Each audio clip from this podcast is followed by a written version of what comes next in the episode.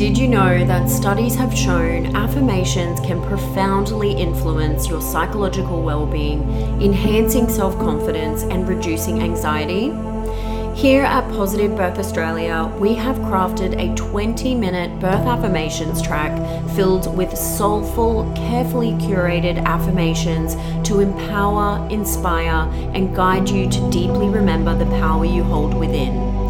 And to my fellow belly birth mothers, we have created a track specifically for you to honor that all birth is a sacred moment of profound significance.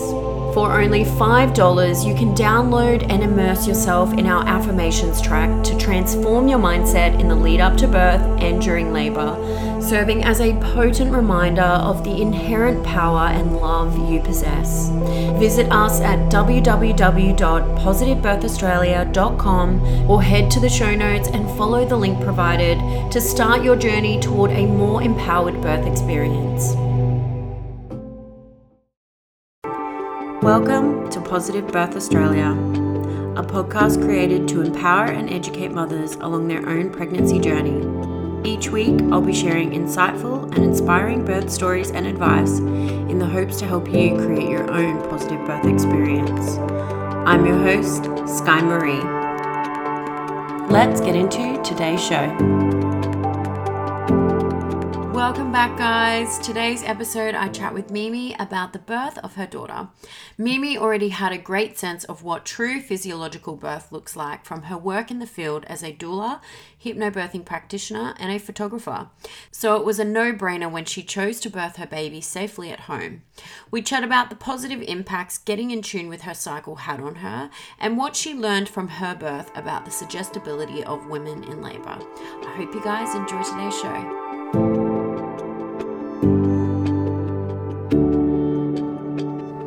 Hi, Mimi. Thank you so much for joining us today. Thanks so much for having me. Do you want to just tell the listeners a little bit about yourself? Yeah, yeah, awesome. Um, so I live in Bilambil Heights, which is just um, over the border from the Gold Coast. So I'm literally like, you know, 20 minutes from the heart of the Gold Coast and then 20, 20 minutes from Byron Shire. So beautiful. Kind of a really, really beautiful part of the world and my family. Um, I have one little one. Her name's Lua, and she is 18 months old. I think like tomorrow. Um, and my husband Chris is um, yeah wonderful. He has two businesses of his own and um, super busy and loving and very present, which is great. And we've got a dog named Karna and a cat named Osho. Oh, I love those names. They're so unique. what does Lua mean? It means moon in Portuguese. Oh, wow. That is so beautiful. Now, you support women as a career. Do you want to just tell the listeners a little bit about what you do?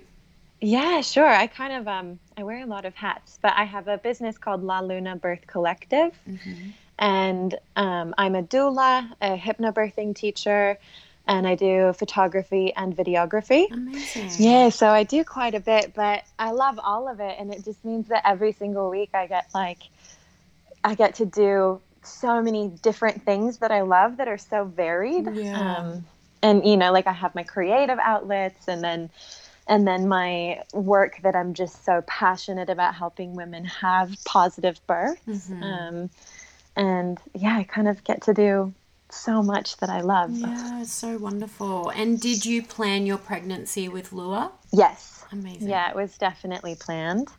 Um, and Lua was called in for sure. Mm-hmm. Um, yeah, I actually felt like she was communicating with me as we were trying because we tried for about six months for her. Yeah, okay. And was there anything in particular you did that you feel helped with that whole process? Um, yeah.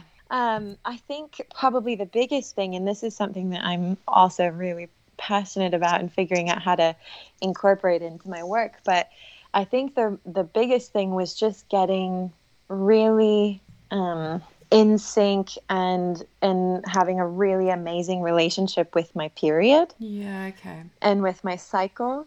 You, you know, growing up, I always was just um, was taught kind of, oh, you take, you know, you take ibuprofen and um, you know, like you put your tampon in and you just like go about life as normal. Mm. Um, you know, and like we're lucky to have tampons because you can still go swimming, you can do everything, and you never even have to act like you're on your period. Yeah. Um, whereas then, yeah, I've just found, and especially leading up to getting pregnant that first time, and when I was in that six months, like so in sync with my cycle and aware of it, like throughout the whole month. Um, and then I was just finding that my period itself was like so powerful and sitting with the sensations and leaning into them and like welcoming them and Yeah. and kind of go like letting myself go deep into the emotions and kind of into the underworld during that time and and I felt like that and really healing my relationship with my period had a huge effect on the way that I was able to surrender to the sensations and the experience of birth. Yeah.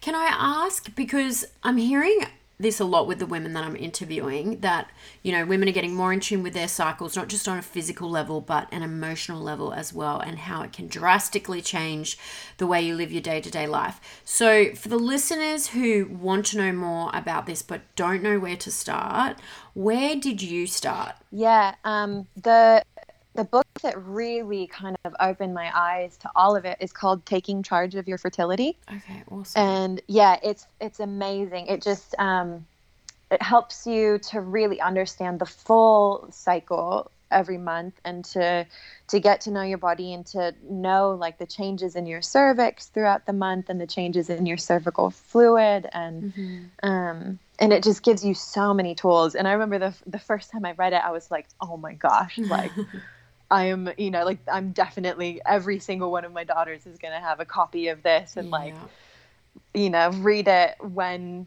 they're going through puberty and like this is just so important and it's just so much information that we're not taught, which is just ridiculous. wild. Yeah, and I felt sorry, I was going to say this before, but when when we were trying to conceive, I started seeing and finding feathers everywhere we went hmm um, yeah, and I started collecting them, and it was like, it was to the point where it was like 20 feathers a day, like, wow. like crazy. Just like everywhere I looked, I was finding feathers, and I was like, okay, like I get it, you're coming, you're coming. Um, and then yeah, that was kind of in like the two weeks when I probably would have already conceived, but didn't know it yet. Mm, Wow. And was there any significance with the feathers, Yeah. or you just felt like that was her? I just yeah, I just felt that was her. I didn't Yeah. um I didn't really have any prior connection to them, but then yeah, they just kind of started showing up and I was like, "Oh, yeah, it's you." How was your pregnancy with her? um beautiful in some ways and challenging in others. Mhm. Um I had hyperemesis gravidarum for 17 weeks.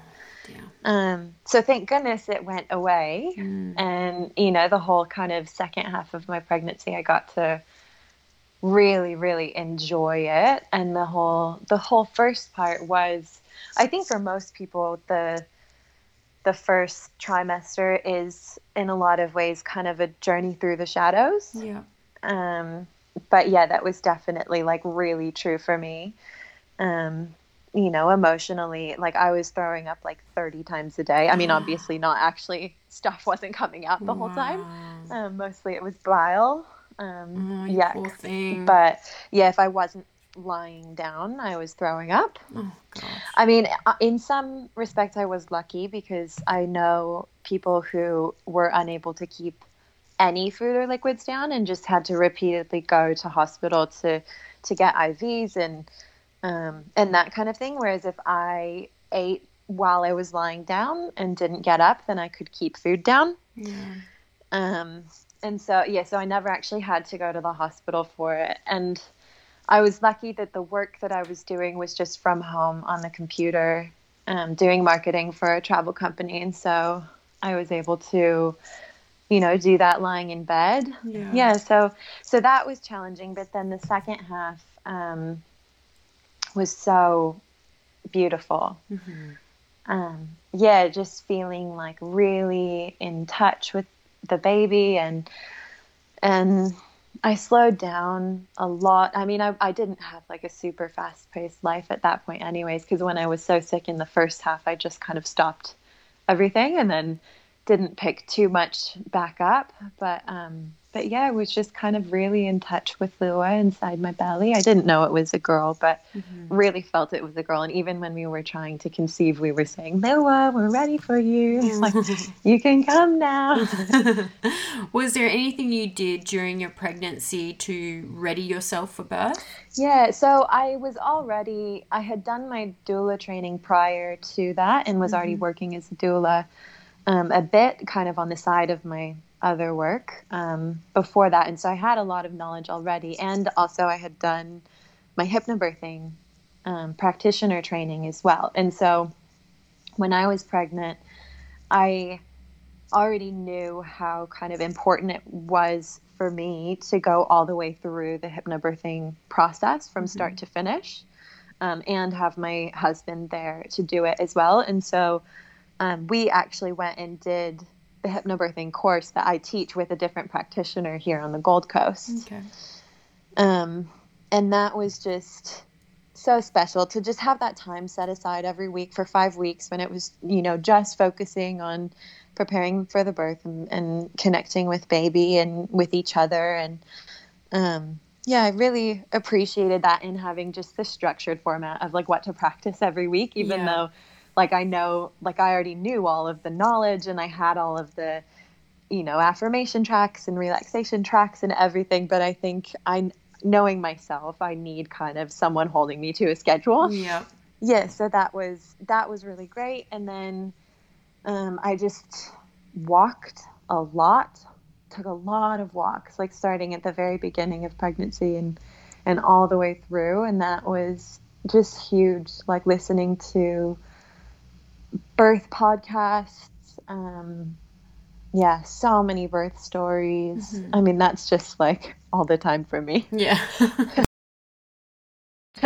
just normal life. I just love birth and listen to birth stories constantly. But um, mm-hmm. but yeah, listening to lots of birth stories and affirmations and um, yeah. Mm. And what model of care did you end up choosing?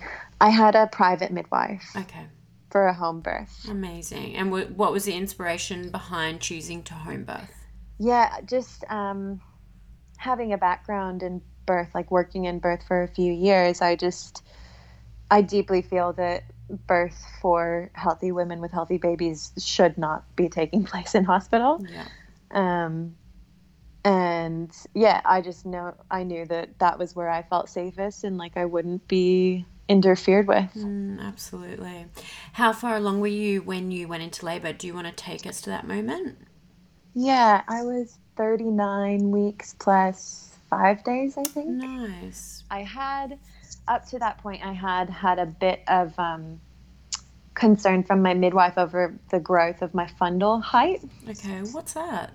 Do you know do you know how they measure the growth of your fundal height? So it's the distance from your pubic bone to the top of your uterus. Right okay. Yeah it's quite com- it's a quite common way if you're not doing like scans and stuff to keep track of the growth of the baby. Yeah okay got you. Yeah and after 20 weeks it's supposed to be within two centimeters of the number of weeks you are. So like when you're 25 weeks it should be from between 23 and 27 centimeters. Okay.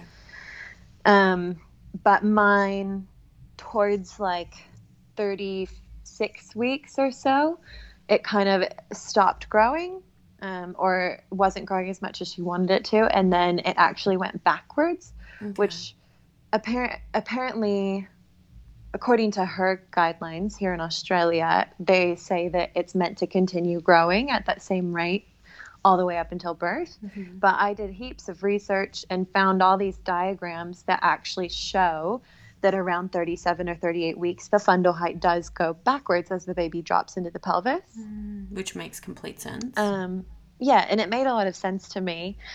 And um, yeah, she wanted me to go get a scan to check on baby's size and and everything. And I'd had quite a it was a bit small, um, but I, yeah, just really did a lot of research and then checked in with myself and felt, and felt that baby was totally fine. Mm-hmm. Um, and so, yeah, I didn't go to do that, but that was kind of my like, that was my test, I think, yeah. you know, because I think everyone in almost every woman that I walk with through pregnancy, there's something that comes up that that their care provider really wants to check more into. Yeah. So I declined the scan, um, which has given me a really kind of a really good basis of experience for then working with the women who who I do work with to kind of look at what they're being told by their care providers, but then do their own research and listen to their intuition and um, you know, for me to be able to support their decisions mm-hmm. because I kind of did that for myself. Yeah. Um, and yeah, and then at 39 plus five, I think it might have been 39 plus four that that my um, my water started leaking, my amniotic fluid. I took a nap in the afternoon, and when I woke up, I was like, oh, that feels kind of like squishy and, and wetter than it normally is. Um, and yeah, just kind of went about my evening a little bit, and every so often I'd feel like a little gush. And I let my midwife know and caught some of it on a pad and, and sent her a picture. And she was like, okay, well, that looks, um, you know, like a good color and and everything. And I knew because, um, you know, my, my waters had opened. And so there was, for her, a bit of a clock on labor starting. Mm-hmm. But yeah, during that night, I started having some mild surges, and um, I remember waking up at maybe like 3 or 4 a.m. and lying in bed with Chris, and we just had a little like really sweet chat about like oh you know this might be our last night in our bed without mm-hmm. a baby just the two of us like this is so special and yeah, I woke up in the morning and they were still like super mild and not close together. But throughout that day, they kind of just steadily got closer together. And um, mid morning, Chris went and like did a big shop um, for food for, you know, a few weeks. And I laid out in the sun on the grass in our front yard and journaled. And, um, mm-hmm. you know, it was just really poignant. And I'm so glad to have that journal entry now that I can look back on and remember what it oh, felt like. So special. Yeah, it was so special.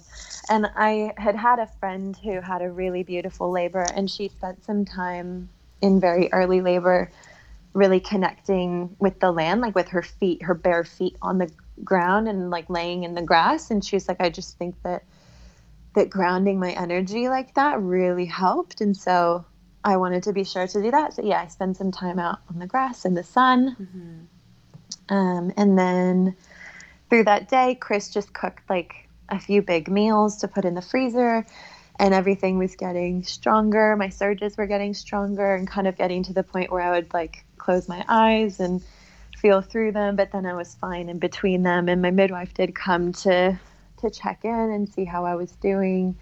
Um, and then she left again and was like, yeah, you know, like things are happening, but try and, you know, like get as much rest as you can and, and don't act like you're in labor until you literally can't ignore it, which is, I think, some of the best advice. Yeah. Yeah, I remember going for a walk around the neighborhood and seeing some of our neighbors and and they were and we were like guess what? I'm in early labor. It was just it's so exciting telling people that i think. Yeah definitely. Um, did they obviously and, knew you were having a home birth? Yeah they did.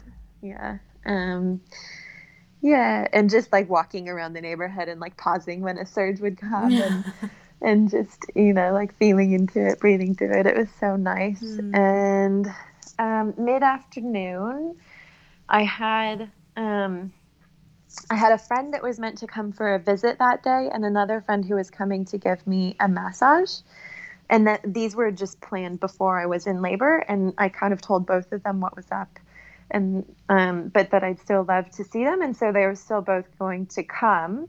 But um, one of them ended up arriving late and the other arrived early and so they got there at the same time and the friend who was just coming for a visit is a reiki practitioner okay. and then the other one is a um, massage therapist and so um, they i just laid in bed and put on my birth playlist and and they just like had their hands on me and were like massaging me and loving on me and then when i would have a surge they'd just stop and have their hands on me supporting me through wow and that was like magical for yeah. just i think you know, like that. They were there for an hour and a half or two hours or something. It was pretty long. Mm. And during that, my labor like really kicked in. Like that's when I like went into the birth zone Yeah, okay. mentally and like didn't come back out.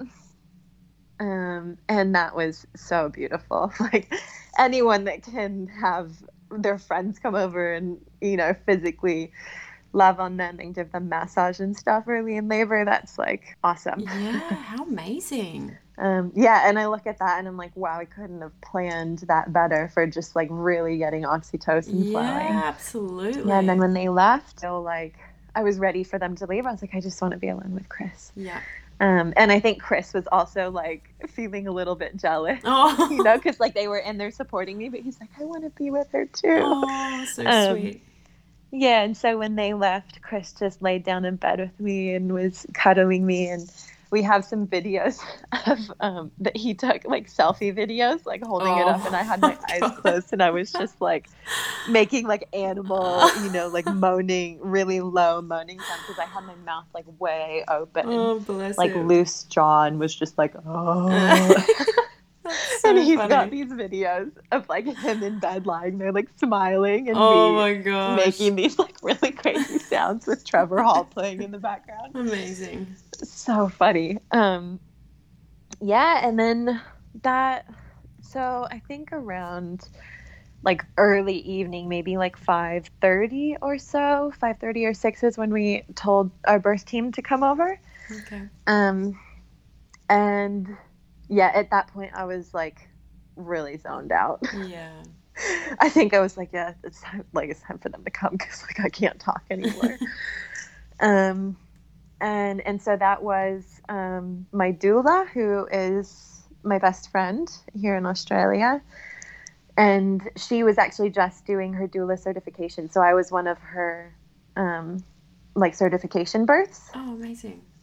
and I had and then I had a photographer, videographer Mm-hmm. um, who is also named Laura, is a beautiful friend of mine. Mm-hmm. Sorry, I'll just say their Instagram names in case anyone wants to follow them because they're fabulous. Go Um, for it. I'll put their info in the show notes as well. Yeah, great. So my doula, um, Laura, her business is called Birthing from the Heart, Mm-hmm. And my photographer, videographer, Laura, is um, her business is Rewild Her Birth, Okay. and and then my midwife, Kelly Walker. Yeah. yeah, highly recommend all of them. Amazing. Um, yeah, and so they all sort of slowly trickled over. Um, my doula was there first, Mm-hmm. which was nice, and then I think the midwife arrived last. And um, yeah, things get a bit hazy in there, but um, I was kind of, I know I got in the shower and I really didn't like the feeling of the shower on me when a surge was happening. And so I would try and like crawl out of the shower, but then I liked Ah. it between the surges.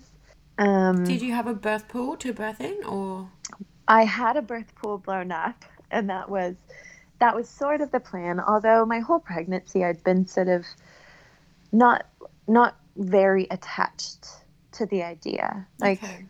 like I liked the idea of it, but I just was like, oh, you know, I don't really mind. The baby can come where they want to come, and if I feel like getting in the pool, then I'll be in the pool. Yeah, exactly. Um, and so yeah, we had one blown up and ready to go. Um, spoiler alert: she didn't. I never actually got in. but yeah, so I kind of was just laboring and going about my my thing, and then at a certain point, I think it was about midnight. Um, my midwife had she had said I told her that I didn't want any internal exams, and that was on my um, you know, my sort of like birth preferences that I'd shared with her. And she was like, well, at this point, I would generally offer a cervical exam. hmm Um, and I kind of have to based on the guidelines. But I know that you don't want any. And so I think you should say no, Okay.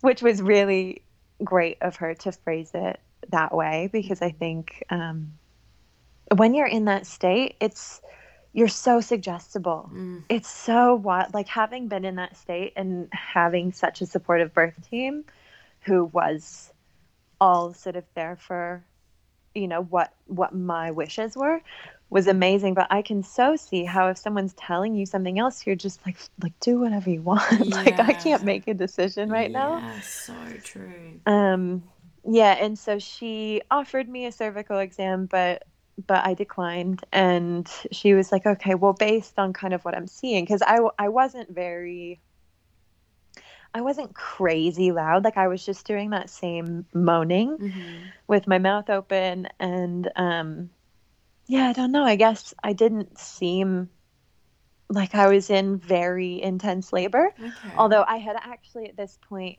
sorry, I should have said this, but I'd actually already thrown up. Mm-hmm.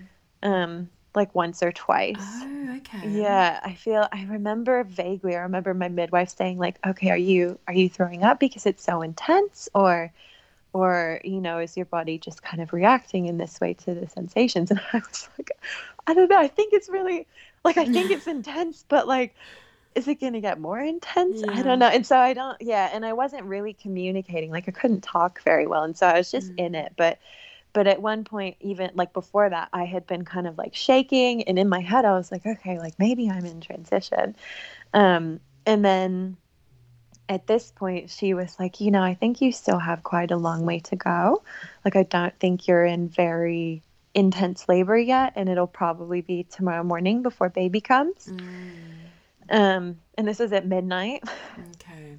and so internally, I was like, mm. like my heart mm. dropped. Yeah. Um, and and she went to take a nap in the guest bedroom, and my doula had gotten a call from her husband that her baby was having a really hard time going to sleep. He was like 10 months at that point, and he was like, I can't get him down.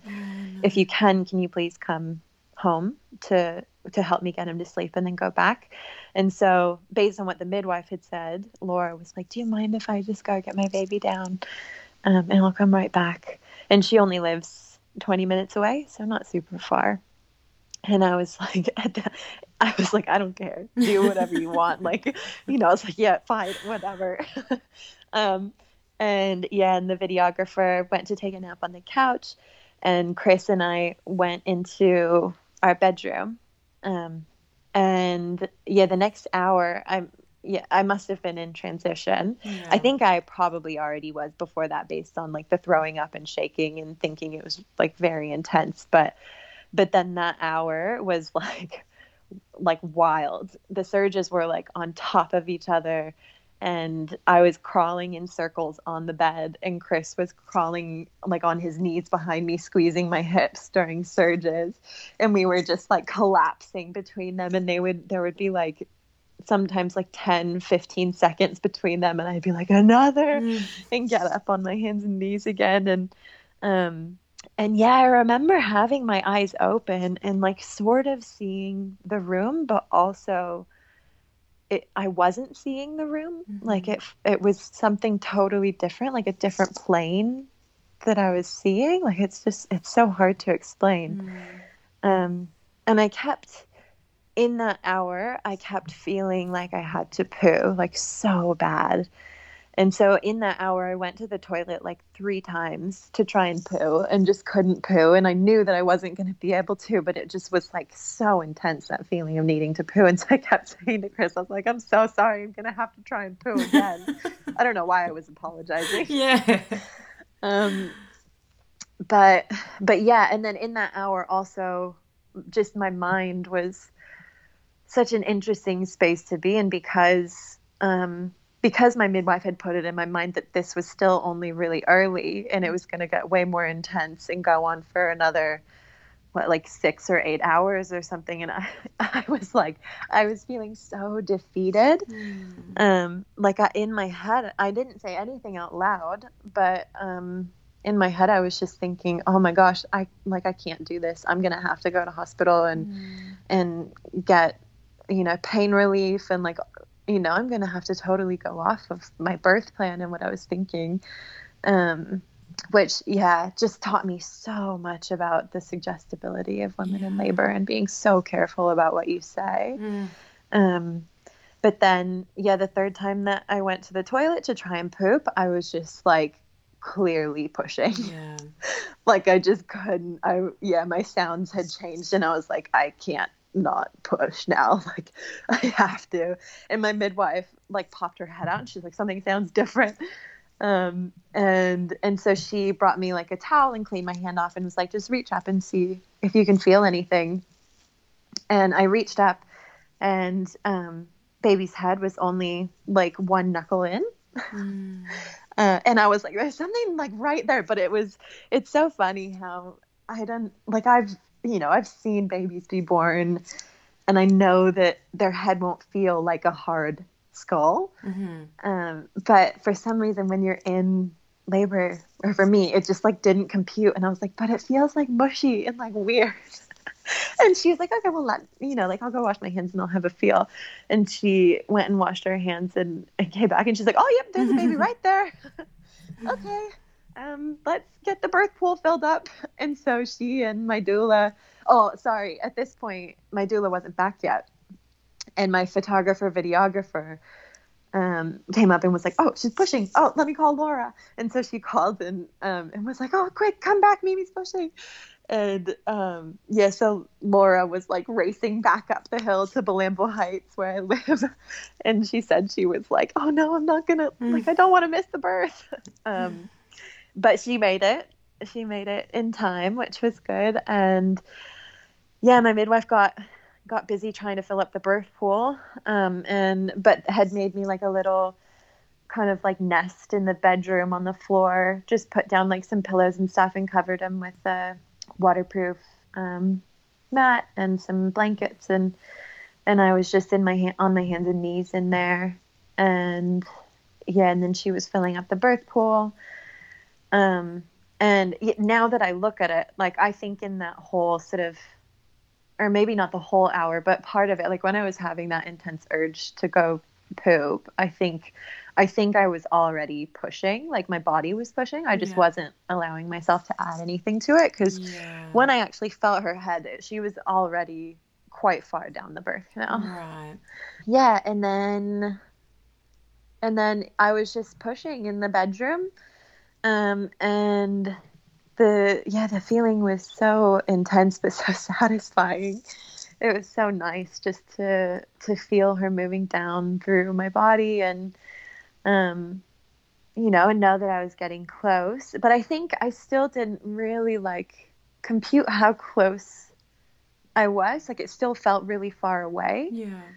Um, and then, and then my midwife came up or came and was like, "Oh, the birth pool's full. Do you want to come?" get it. I, I was, I just looked at Chris and I was like, should I? Which I don't know why, I, but I just was not able to make decisions for myself. And he was like, well, it might be nice. And so I was like, okay, I'll, I'll go after the next surge. And so after the next surge, I went to stand up and another surge came right away. And so I like leaned over the bed and was um, kind of in like, like one knee down and one, one foot on the ground, like squatting. Yeah. Um, and in that surge, her head came out. Wow. Yeah, and so um, yeah, and then she she just he, she had her hand up by her head, so she had okay. Um, is that a nuchal hand? Yeah.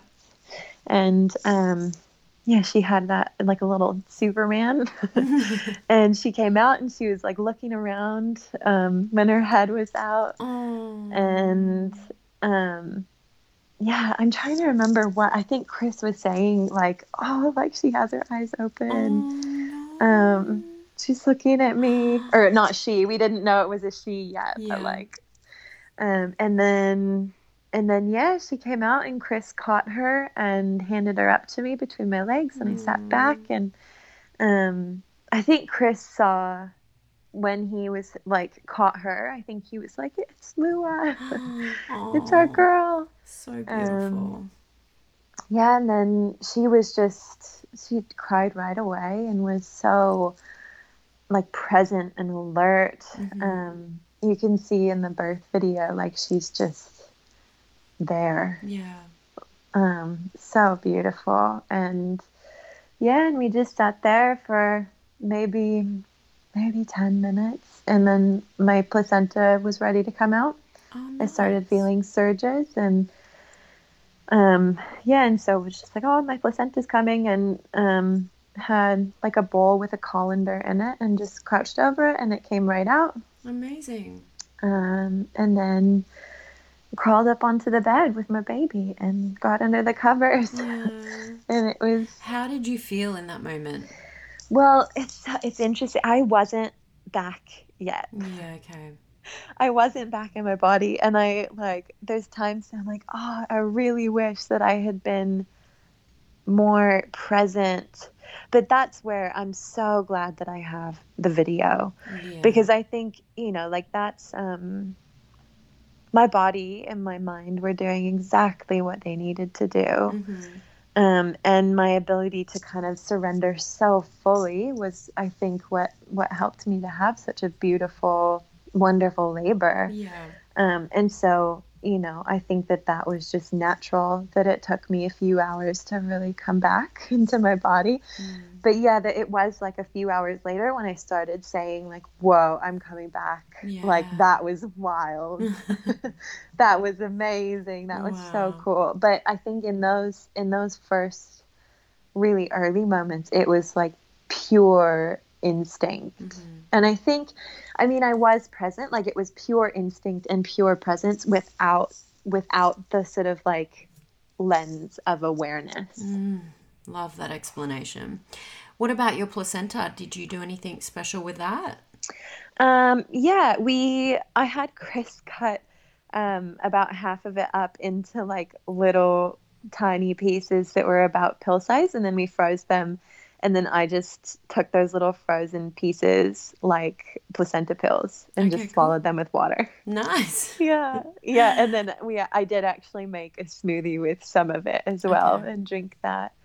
Um, yeah, and I did really feel that they made a difference. I didn't take them really regularly, which I think next time I would be more um, regimented about it. Mm-hmm. But um, yeah, with with her, it was like, um, yeah, it just kind of took them occasionally. But I, when I would have a day where I was like really kind of emotionally struggling, Chris would be like, I think you should take some placenta.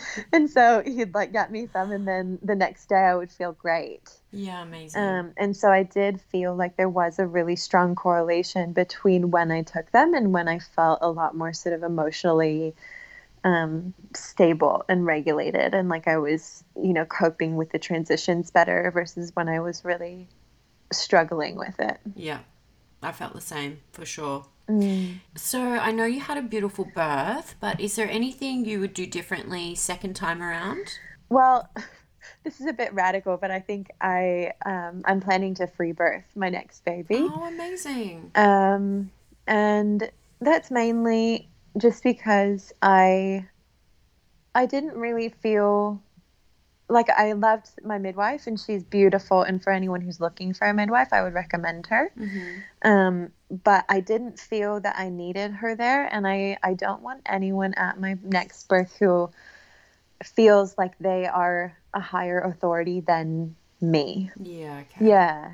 Yeah. Like I want to be the ultimate authority on what's happening hmm in my body Absolutely. and not have anyone try and tell me where I am in labor or what's happening or you know, like I think that if there was one thing I would change from my birth it was being told that I you know was earlier in labor than I actually was because Mhm. that that mental state was um was definitely a challenge. Like I don't think I still loved my birth. hmm It was so beautiful. Um, but it took me a few weeks after the birth to kind of actually shake that feeling of failure because I had been in that state where I was feeling like I was failing. Mm. Yeah, which is just, I mean, it like that was such a huge lesson, Yeah, exactly. um, especially in like how I support women and how I protect their space from what's being said to them.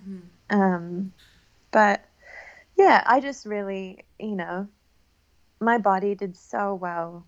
And I think more, it's just to have those extra hands around because, you know, like filling the birth pool or um, putting a load of laundry on or heating up food or hmm those kinds of things. Like, and I would a hundred percent at every future birth have a photographer, videographer. Yeah. Yeah, we kind of um, when we were coming up to this birth, even though I I wasn't doing um, videography yet, so I hadn't made any birth videos, but I had done a lot of birth photography. hmm But um, coming up to the birth, we were already paying for a private midwife, um, and I was kind of like my my doula was she was um, still doing her training births, so that wasn't a huge expense, but we were still like, oh, is it going to be worth, um, you know, the money to pay because it's just so much money to then put into one day, which is so funny because you know, like I would always encourage people to do that yeah. but even more so now that I we did make it work and we had Laura come and I actually did an exchange with her because she was pregnant at my birth Okay. and then I um, was her doula. Oh, okay. Cool. So we exchanged those services, which was beautiful. But now um, having that video and those photos is like the most important thing to me. Yeah. They're so beautiful and I watch my birth video like once a week and I share it with my clients and Oh, Um, amazing. and yeah, I would not hesitate to pay, you know, any amount to have my future births photoed and videoed. Definitely. What key piece of advice would you give to any expectant mums out there? Yeah, that's such a good one. Hey, Yeah. I would say don't ignore the emotional side of preparing for birth yes. because that's something that I don't think a lot of birth preparation like courses and stuff really dig into deeply is kind of going through your associations with birth and um, and like any kind of blocks that may arise or past experiences that um, that could color your experience and and that kind of thing. And i think that that is um, you know massively important just as important as being really well informed hmm on the system and what you're getting into and all of the decisions you might have to make and um, and then also on you know the physiology of birth like there's so many sides to it but um, yeah get informed and then make sure that you don't neglect that internal preparation Yeah, so important. Amazing advice. Thank you so much, Mimi, and thank you so much for coming on today and sharing your beautiful journey with us. Yeah thank you so much for having me I'll share all of your information in the show notes for anyone that's interested. Do you do online courses or is it face to face only? Um, yeah, well, so I'm actually, I'm currently preparing um, or creating an online birth preparation course Mm-hmm. that does focus um, more on sort of the internal side as well as, you know, um, being informed on all your options and and everything. Like it kind of does all of that, but but does have a big focus on the internal preparation, and that will be online. Okay, awesome. Perfect. Um, yeah, Thanks, Mimi. yeah. Thank you. It's been so nice talking to you. That brings us to the end of the show, guys. I don't know about you, but I am super keen to get my hands on a copy of Taking Charge of Your Fertility. Sounds so interesting. I also found it really interesting how just one innocent comment from Mimi's midwife had the potential to almost hinder her labor. But like she says, it highlights how easily women can be swayed into things if they are in an environment that doesn't support them while they're off collecting their babies from the stars and unable to make rational decisions. A little food for thought, anyway. I hope you guys enjoyed today's show. Let me know what you think of the episode over on the PBA Instagram, and I'll see you guys next week for another episode of Positive Birth Australia.